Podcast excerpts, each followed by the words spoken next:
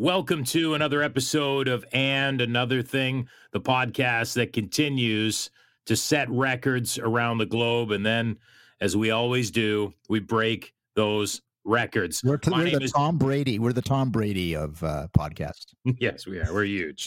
we're huge. My name is Jodie Jenkins. My name is Tony Clement. And Tony, we're going to get right to it because we have such an amazing guest today, yes, an interesting do. guest. And I want to, sorry, I'm a little distracted because I've been binge watching The Office. And I, mm-hmm. I, I just, I'm just so obsessed with the way they do that show. I, I, I don't know. Like, I just am addicted to it. The British never one watched the American it. one? No, the British one sucks. I tried to watch that for oh, a bit. come on. He, Ricky it Gervais. terrible. He's great. It, no, that's that show is terrible. I'm sorry. The the American version is 10 times better, if not 100 times better. But anyway, I just feel like Andy Bernard, you know the Nard dog from the uh the American version of The Office or maybe you don't, but No, I just know the British version. Oh my buddy. you got to like the the I oh, I I lasted about 30 seconds with the British version. It was like what is this? What is going on there? Yeah, exactly. Bad. Anyway, we're, we're going off on a uh, going down a rabbit hole there. Um, but what I was going to say was, I just if you watch the American version, the way they talk to the camera all the time, I feel like I'm kind of in an episode because I, I, you know, a, you know, stop and start staccato kind of approach to my my talking. So I do apologize for that, but I'm just stuck in office mode, I guess. You are, but you you miss being in office so much you have to watch it on television. Absolutely, absolutely. Actually, I mean, I do miss being in an office, believe it or not. The little things, the little things, a return to normalcy. Okay, um, Got to thank John Mutton at Municipal Solutions, our presenting sponsor. Uh, the team there doing amazing work. And Tony, I know you got some details on what they do. Yes, the Muttonator has been very busy with his team since his return from exile in Warsaw. So they're they've got a lot going on. Uh, they're doing a lot right now. I know that for a fact. Uh, an, a market analysis for sure, uh, strategic planning, they do a lot on stakeholder and government relations, municipal government, provincial government, doesn't matter, and public policy development. So, John Mutton at the team, municipalsolutions.ca for all of your municipal solutions and general needs uh, when you're dealing with government at any level they're really really good and they also help with uh, as he said on our show if, if you've got an issue with your local municipality they can help you through the process. So see john and the gang at municipalsolutions.ca also we got to give a shout out to polytrack chris and the crew there another recent sponsor yeah, they're they're great, and they keep retweeting and uh, and encouraging uh, through their social media. So we really want to thank Chris for that. Polytrack with a Q, they offer government relations pros a secure hub to store their advocacy data. This is so important, Jodie, because you know when you're a GR professional, I'm not, you're not, but if you were, if we were, you gotta comply. There's so much compliance that that is legally required. It takes up a lot of time. So what they can do is be your hub for compliance. Stakeholder contact details, engagement reports, key messages, you have that advocacy data at your fingertips, which means you spend less time on compliance and more time growing your practice. Visit polytrack.com and mention and another thing podcast when you sign up and you receive white glove onboarding service free, free, free, including tutorial and Q&A for your team. Your GR pros uh, out there. I know you need something like polytrack.com, so visit them at your earliest opportunity. And now we have a new sponsor, brand new sponsor. Jodie, yes, what's going on I did, want, I, I did want to mention too that I am not, as you mentioned, a GR professional, but I do play one on TV. Yeah, that's right. That, yeah, I just wanted to put that out there. Yeah, so, yes, in, we do. weren't you in Scandal or something? I don't know. yes, yes. so we do have a new uh, a new sponsor, and I know that we're excited to about this new partner. So tell us a little bit about Think. Is it Think Data or yes. Think Data? Well, I'm going to say Think Data. Think Data Works is the name of the company. Brian Smith and the gang. Brian was a former staffer of mine. Then he got smart and left my employ, started up this great company, Think Data Works, and they're doing some amazing stuff. Jodie, did you know that by 2023, organizations that promote data sharing over the siloed data ownership model will outperform their peers. Apparently, that's No. going to be the case. Yeah. Okay. And so, if you don't have proper data governance infrastructure, your organization could be subject to severe fines for mishandling data. So, that's where Think Data Works comes in. You get trusted data security, leading access uh, control, and faster insights and solutions. So, if you're and if you're a government listening, or if you're a business listening, uh, Think Data Works is uh, is amazing because they can provide up to date data for all your uh, po- public policy needs, your trade interests as a municipality or as a province. So go to thinkdataworks.com or you can go to Twitter at ThinkDataWorks or Instagram at ThinkDataHumans. And we want to thank them for their sponsorship. Wow. It feels like uh, we've run out of time now. I know that's it. Hope you've enjoyed the show. yes, it's been great. We'll see you next week yeah. on the sponsor podcast. Okay, so we have an exciting guest today. We've just been lining up amazing guests on our program, but I guess that's why we're top of the heap when it comes to podcasts in the world, not just Canada, the world. Yes. We're And huge. breaking those records. Yes, we're huge. Um, as you mentioned, we're the we are the Tom Brady of of podcasts. We're the goat, the greatest of all time. Okay, uh, enough about us, Tony. I know Yes, that please. yeah, I know that you want to introduce our guest, and we have some hard hitting questions. So let's Well, get to it. I really am very excited to have as another fantastic and another thing podcast guest, uh, her worship, Bonnie Crombie, who is the mayor of Mississauga, Ontario, Canada. And let me tell you a little bit about Bonnie. She's uh, an amazing uh, politician, uh, great public servant. I got to know her in 1994, if you can believe that, when I was running for municipal council. Uh, she offered to help me to do that. And that was my first race for public office, and she was there for me. Uh, we went on to uh, uh, to be on different sides of the political divide for a while because she was a liberal member of parliament for Mississauga, and of course I was a conservative MP. Uh, but uh, we always had the greatest respect for one another. And then uh, she went on to succeed uh, Hazel McCallion and become the mayor of Mississauga. And she's been doing a fantastic job there. So let's give and Another Thing podcast welcome to Mayor Bonnie Crombie. Welcome. Oh, thank you for that great introduction, Tony. Sometimes I wonder how your career may have changed if you had won that municipal election. Maybe you'd be mayor of Toronto. Well, funny you should say that because, of course, I was beaten by David Miller, who went on to That's become right. mayor. You did go on to be mayor. Yeah, and I said I've, I've said to David many times, thank you for beating me Toronto election because it meant I had a provincial and federal career. Hey, can we say happy birthday to you? Because I know it was your Oh, birthday thank recently. you. Thank you. It was Friday, the you know the weekend celebration. It didn't end. My Mhm. daughter and I have been uh, celebrating together.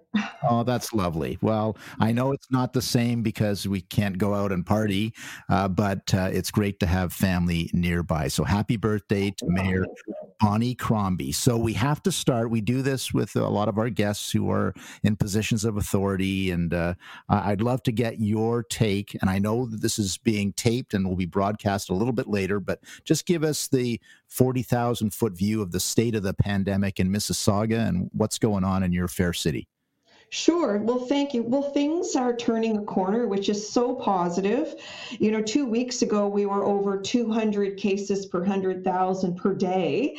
And now we're almost 120. And uh, there have been three days last week where I was in double digits, not in triple digits. So big relief. And our positivity rate has gone down from 7%, uh, well, it's 10%. And uh, last week it was seven. I predicted it'll be five or six percent uh, positivity rate um, when I get the newest epidemiology report.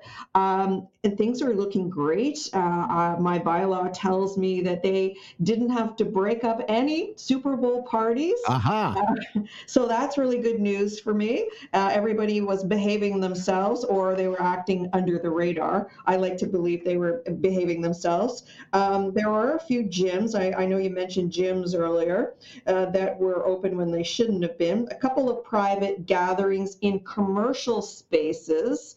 Um, we call those speakeasies late at night, mm. and we're on that. Uh, we're on that. And then there were a couple of uh, large uh, residential gatherings. And, you know, we don't proactively drive through the streets looking for those uh, your neighbors will call those into us and we do those uh, reactively. So if they see a lot of cars gathered in your house and music blaring, well, guess what? You'll get a knock on the door by bylaw, right?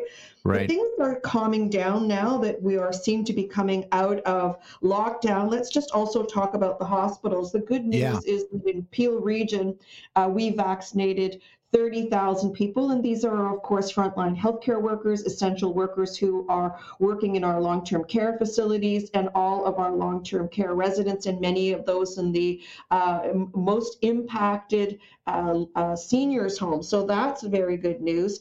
The hospitals are regaining capacity, which is great. We have you know, a third of the number of people uh, inpatient and in ICU than we did just three weeks ago. So that is fantastic news.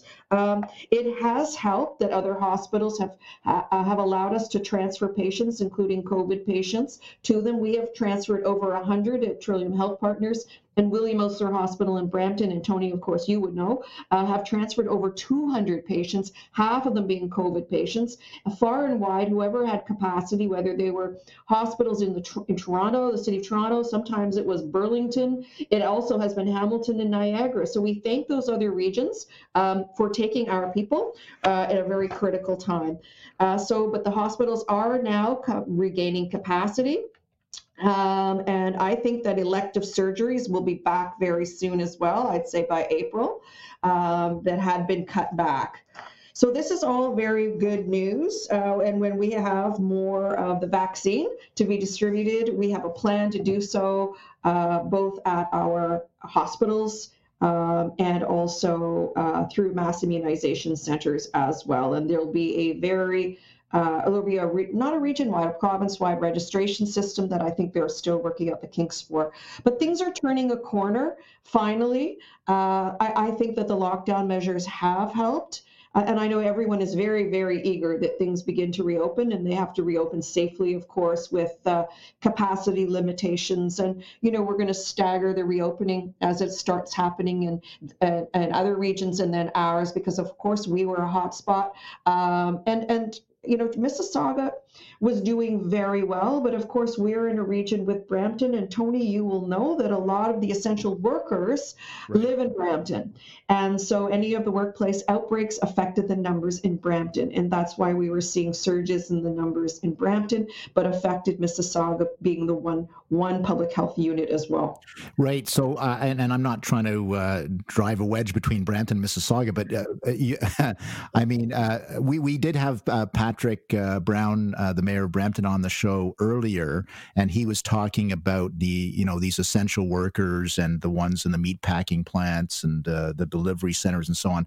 Do, do you, where, for the, just talking about Mississauga, where did the cases come from? If you don't have that sort of cross section of people, uh, how were people getting COVID in Mississauga? So we have, as you know, we're one of the largest employers in Canada. We have 94,000 businesses, 75 Fortune 500 companies, um, and, and many of the manufacturing plants uh, actually physically existed in Mississauga, uh, and many of the workers lived in Brampton. So uh-huh. some of that was workplace outbreak. I'll take credit for some of that. But what we had was community spread more than workplace spread, as he was describing.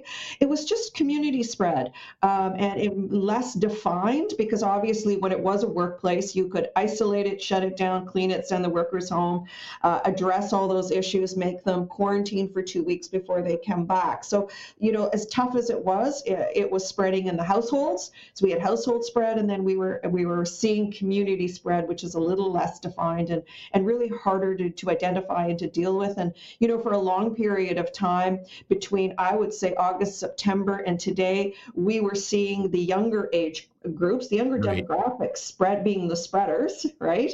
Uh, and of course, it's really the seniors, the elderly that are most negatively impacted. And of course, most of the deaths occur. Uh, 75% of the deaths occur among people who are 80 plus, and then probably 80% of the deaths among 70 plus. Uh, so that just leaves 20% for everyone else. So we saw that spread through the community uh, more so than workplace. Um, but certainly there was an element of that as well. I mean, Mississauga is a relatively young city. By that, I mean your demographics. So, uh, did you have any special communications to millennials and uh, Gen Zers to to impress upon them the importance of staying home? Well, of course we tried. I mean, we're all on every platform, just about. You know, certainly I'm very active on social media, as is Mayor Brown. We're both active on Twitter and Facebook and Instagram. Now, I haven't ventured into TikTok yet. My You're not a TikToker. are a little reluctant to get me on TikTok. It's a big commitment because you have to have content and it has to be interesting. And you know, if they like you, great. You better churn out something else even more interesting next week, or you're finished your career on TikTok. so we haven't ventured on that platform. I don't know. You have to learn how to sing. On it You have to learn how to sing sea shanties, apparently. Apparently right? So there's that dif- different trend every week. The songs are different the you know the the themes are different uh, it just evolves so quickly. So you almost need a person dedicated to that. And of course at the city we don't have those kind of resources. So we have not gone on to tiktok but certainly there has been plenty of messaging. And I, you know i tried my best in the beginning of covid. I'd say for the first six months was doing videos first of all every day then you know a couple times a week then every week. And just and press conferences. We, we, we try as much. We have um, Peel Region is doing much of the communications, the comms work uh, as well as well as the city. We tried as many platforms as we could, but of course, you know, with young people, they're infallible, invincible, and immortal. So it's very hard once you get the message across that they absorb it and realize that, uh, hey, yeah, it does mean you, and you could be seriously impacted. We have lost people in their 20s, we've lost people in their 30s, um, but I think they were well aware that they may have mild symptoms um, and and uh, not be sick for long periods of time. The risk was always that they were spreading it, or that they were a- asymptomatic spreaders to other people who did have underlying health conditions, or to their families, their extended families, their parents and grandparents, who would see a much more serious impact. Hey, I um, I uh, I know we're going to get on to some other topics, but I do have to ask about what Mrs. Mississaugans are telling you about the vaccine rollout, because this is obviously a topic of major political conversation in our country for obvious Right. reasons. So, what what are you hearing? So let's just talk about the first thing, which is vaccine hesitancy. Mm, And, you know, whereas I said we have all our long term care homes vaccinated, we do with all the residents, but only 44% of the staff took up the vaccine. really? Wow. Yep, and there's a, a large degree in the hospitals as well that weren't weren't uh, were reluctant to take the vaccine. Now there are a number of factors, not just because it's the vaccine. And yes, there are some people who think it was you know produced too quickly, too many unknowns. What will the long-term impacts be? Will you have to do it every year? Will it protect me against every variant? There's some of that. Some of it was just inconvenient. They didn't want to come into work on their day off or go Right. into the vaccination center. So there was a, a bunch of variables on why not all of them were vaccinated, but everybody who wanted it certainly received it, and uh, uh, and they will be offered it again as soon as the new batch comes in, and they it, it should be in by the end of the month or early in March, I believe, before we have the most vaccines. So, um, you know, I'm hearing what you are that we could have done more to protect ourselves, whether it's production in Canada or, you know, I know I understand that there are countries that paid a premium to to ensure that they were front of the list, front of the line uh, for vaccine delivery. Um, you know, I, I can understand why the the prime minister didn't want to do that. He, you know, whatever's the fair rate should be charged to everyone. Uh, but certainly there is a delay, and I think some of that is because production capacity is being increased, uh, especially with Pfizer with their new Belgian plant uh, and, and Moderna as well. Are production delays, and and you know, of course, they're making mil- probably billions of batches of these things. So Right. I understand how that could happen.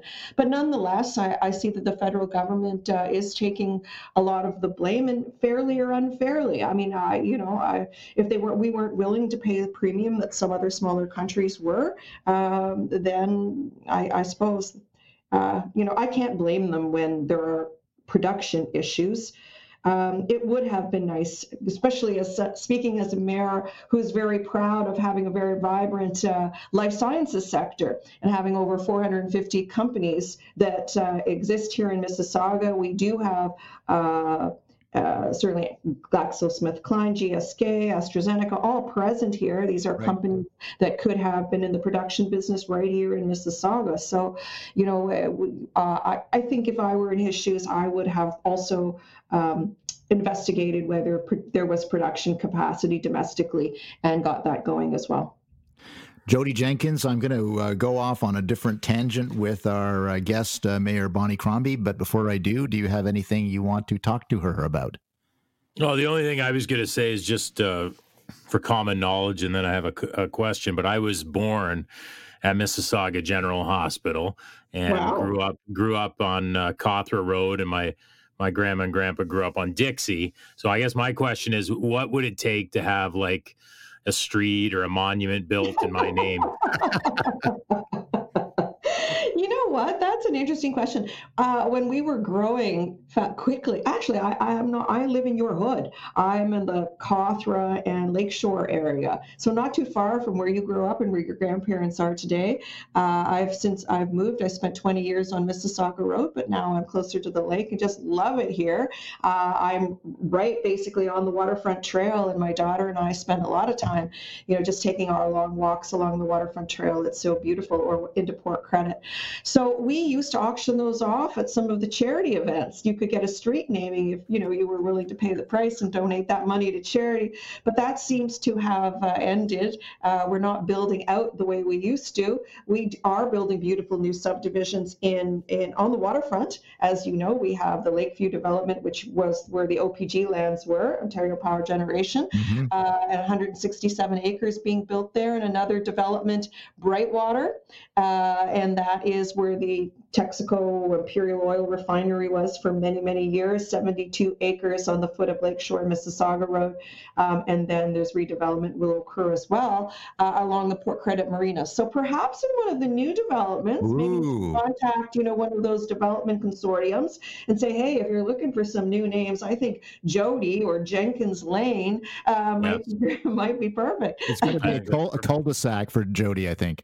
Yeah, Jodie, no, I think that would be a perfect a perfect idea. Now, quickly too, before I move back to Tony, would I get like fined by bylaw if I put like a small plaque on like a stop sign near Cawthra or you Dixie or something? Put it on the stop sign, you might you might get fined, right? Okay. You're better off giving those giving those consortium, those developers a call and saying you have some suggestions for naming, and then maybe they'll maybe they'll be willing to sell you a naming opportunity if you donate it to the chair their charities, which are largely arts related or indigenous communities related. They're doing a lot for the arts communities. We've got some beautiful hoarding that's covering up the Lakeview development, all painted by local artists. And they had a big really? run. Oh, stunning, stunning. And in the summer, they have uh, they've planted a million sunflowers. So just beautiful what's happening over there. And those two communities are actually very unique because they were planned and zoned with largely input from the from residents from the neighboring communities, from the residents associations. We did it all with residents. We didn't. This wasn't a, a top-down approach. It was bottom-up. The residents told us how they wanted those communities to look and how much how much density they would permit, etc. So very very unique approach. And of course, just a plug for my Lakeview and my Brightwater developments, but all cutting edge technology. We're looking at district heating, vacuum waste, uh, you know, a lot of the smart technology as well. So state of the art, uh, mixed use communities on the waterfront. It's going to be so beautiful. Well, Jodie, there's your chance, my friend. You, immortality in Mississauga is coming your way. There you go. They've only turned down a few names. Of course, the you know if you have too many uh, too many letters or too many consonants, not enough vowels, there the odd name gets turned down, but not too many. Not or too if it's many. a duplicate, right? Speaking There's a of actually, I don't know if I can get a Crombie Lane, and there's already a Bonnie, which had nothing to do with me, but. oh well, maybe someday. You never know. You never know. hey, I uh, I do want to go to some um, some amazing Mississauga citizens because you've, I mean, uh, in the arts community, uh, sports. I think of uh, Bianca Andreescu. I think of Jason Spezza, just uh, to name a couple. RJ Barrett. Yeah, there's a, a lot of great Mississaugans out there. Do, do you? Is it something that you're trying to promote from a cultural point of view? Yeah, don't. So we have great uh, athletes, of course. We have great musicians, right? Mm-hmm. Triumph is uh, uh, is from Mississauga. Yeah, Gil Moore is, is working is there. A boy too, yeah. right? We have a lot of great talent. Uh, Downchild blues band. Chuck Jackson grew up here, as did his uh, uh, brother Mike, who was on 1010 for many years. Now, did you know I just did a little bit of research before this. Look at you. Did you know that Colonel Sanders lived in Mississauga? Yes. Oh, you were watching in Saga. I have a show with uh, with Khaled every Tuesday afternoon. Uh, yes, I did know he lived. He lived in the in the Gordon Woods area. Right? he lived there for like 15 years or something like that. That's correct. That's correct. And, and jazz great too, Oscar Peterson. Oh, well, I've, of course, Oscar Peterson, but I'm just fixated on Colonel, Colonel Jodie. Jodie, did you know Colonel Sanders lived in Mississauga? No, I had no idea. I had no idea. Well, I tell can you, you, imagine walking the waterfront trail and running into Colonel Sanders. I know, I know. It's just it's and part of like it was. I guess he he left in, in 1980. Uh, so I don't know whether he left for the big chicken coop in the sky or whether he just moved out. But uh, Holy smokes. I think he was married and lived here for a long time. Yeah, we have a lot of talent. Paul Henderson lives here as well. Uh, so many. We have uh, a music walk of fame down in the waterfront. Uh, in Port Credit, and then we have our Legends Row, which mm. is all those key personalities from that have come from Mississauga, and we honor them by with plaques uh, right in our Celebration Square in our civic precinct in, at City Hall. I mean, it's it's important for people to have pride of place, right? And it's so tough when you're right next to Toronto, which is, of, of course, the big giant culturally and uh, I guess historically. Uh, Mississauga is sure. a relatively young well, city. Well, that talent comes here, and people don't recognize the difference or the distinction, and they think that Toronto actually some of those folks came from Mississauga, right? Mm-hmm, mm-hmm, mm-hmm. we but, have I a mean... lot of talent here. We always I always like to say how the city shines with talent. Now, uh, I've got to ask. Uh, we were talking a little bit off air about you know you you you get to uh, work out and you've got a couple of gym equipment things going on in your basement and so on. Uh, you know because you've got a lot of stress as a mayor, especially in this time, but even ordinarily, uh, the stress of a public official, people don't recognize it. So, uh, what are you what are you watching on Netflix these days? Oh, that's a great question. Oh, I, I heard you guys talking about it earlier. So, uh, I think the first wave, shall we call it? it. I watched Billions. Um, mm. And then I segued into around the holidays, just before the holiday season, into Scandal. I know, of course, we're all political junkies. Yes. And from there, there was only one other place to go was rewatch Designated Survivor, which is largely filmed in Toronto, anyways. Right. And then uh, my daughter and I did a binge Saturday, Bridgerton Saturday, and did all, I don't know, eight episodes or whatever it was one Saturday afternoon into late evening. It was a lot of fun. That's so we, I'm still on Designated Survivor and then taking suggestions suggestions. Uh, uh, like you, I like all those political themed shows. yeah, I know there, but that's not that's not taking a holiday from it. That's getting more into it. I know it's what I love, though. or, or you know, before the swearing in, we would just watch CNN to see what the latest was happening south of the border. That was entertaining sometimes too. Was it was it tough sometimes? And uh, I I've talked about this on air too. Uh, as a Canadian politician, so much uh, political oxygen was taken by the U.S. politics. Uh, it was, you know, and, and you know, and, and, to, and to take the high road, and of course, you never comment on what goes on in another country, uh, especially among their leadership. So, you know, sometimes I just shook my shook my head, but yeah, yeah. Yeah, and there was certainly a law. There seems to be, let's just say today, there seems to be a much more civility, decorum, um, and certainty, uh, a lot, lot more certainty. Well, it's interesting times, Bonnie Crombie. We want to thank you for your service in. Oh, thank you, thank you. Oh, and you were asking about the the stress. The stress is uh, we have the downstairs gym. My daughter and I are members of the local F45 franchise. And so when we can't go there or do it in the parking lot or indoors, we all follow along uh, online. So, so they Oh, save good. them. If I can't do it live, a live class, then we can, as we did this morning. In fact, we missed the 7:30 class, started a bit late, and just pulled it up and worked out in our in the basement. Well, you got to do that stuff, right, Jodie? Yeah, that Yes, and you do. know, the Got to do it. Got to the do it. walks along the waterfront and the hikes along the Culham Trail all all help for mental health. Well, Jodie, I'm going to leave the last word to you to thank our guest. Yes, thank you so much, Mayor Crombie. We appreciate your time. We wish you nothing but the best, and as uh, as always, you're welcome back anytime to the show. Thanks so very much, Jodie. I look forward to seeing the Jodie Jenkins Lane over at my new Lake, Lakeview or Brightwater developments. Thank you There both. go. Thank you. Another excellent program.